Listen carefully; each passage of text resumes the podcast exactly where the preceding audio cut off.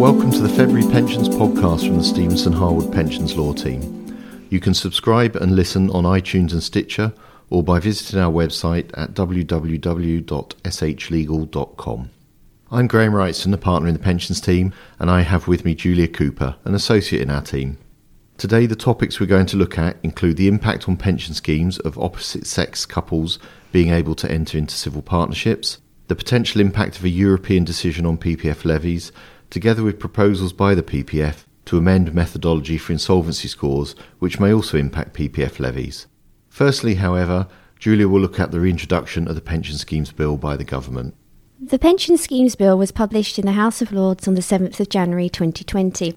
It replaces the bill that was published in October 2019 and, while substantially the same, makes some minor changes. The main changes that have been made are in relation to the con- to contribution notices issued under the new employer resources test. In particular, the defence has been relaxed so that it is easier to show.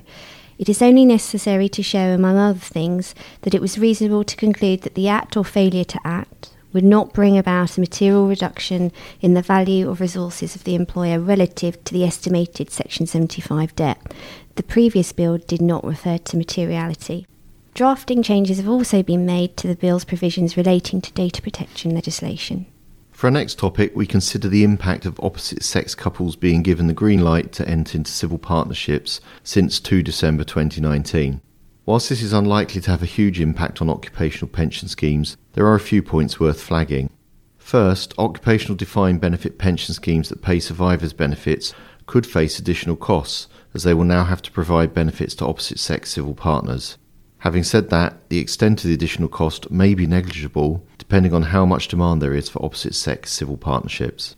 Scheme rules should be checked to see whether the death benefit provisions need to be amended so that they extend to opposite sex civil partners. Amendments are unlikely to be required, particularly if the rules define civil partners by reference to the definition of civil partners in the Civil Partnership Act 2004. Nevertheless, it is certainly worth a check. What could prove to be more problematic is where benefits have previously been insured outside a scheme, perhaps as part of a scheme buyout. The danger of doing nothing is that the scheme or trustees may be on the hook for uninsured and unfunded liabilities in the shape of survivors' benefits payable to opposite sex civil partners. So, again, this may be a point to check.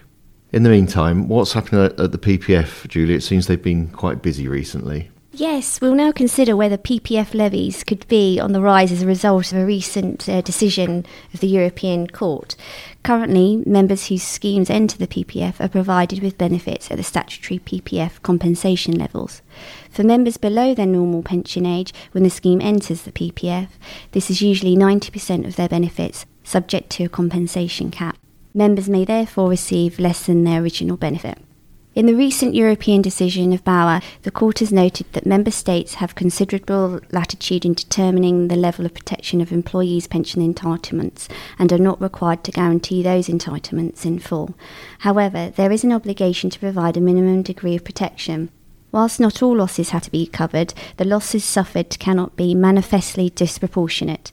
The court went on to state that a reduction in a former employee's old age benefits must be regarded as manifestly disproportionate where a former employee who, as a result of the reduction, is living or would have to live below the at risk of poverty threshold determined by Eurostat for the member state concerned.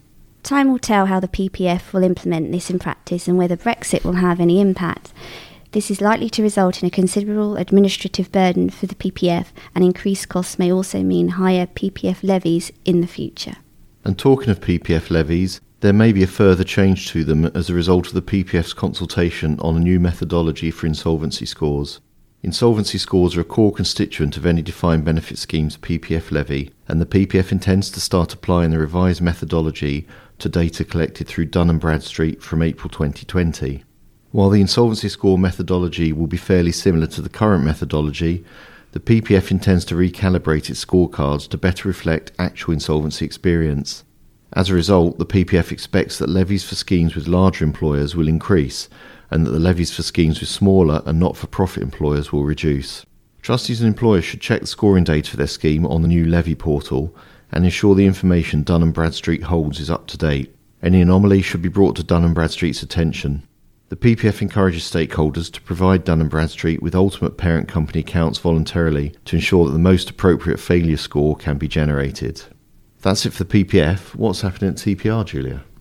So, um, trustees should be aware of four new guides published by TPR on tendering and setting objectives for investment service providers. Trustees may recall new requirements imposed since the 10th of December 2019, which require them to run competitive tenders for fiduciary management services and to set strategic objectives for investment consultants. The regulator's new guides cover how to choose an investment governance model, how to tender for fiduciary management services, how to tender for investment consultancy services, and how to set objectives for the investment consultant. For our final topic, we will consider a recently handed down judgment from the, Supreme Court in the case of Miller and other v Ministry of Justice. This case concerned an issue of when time starts to run for a claim by a part time judge for less favourable treatment under the Part Time Workers Prevention of Less Favourable Treatment Regulations 2000.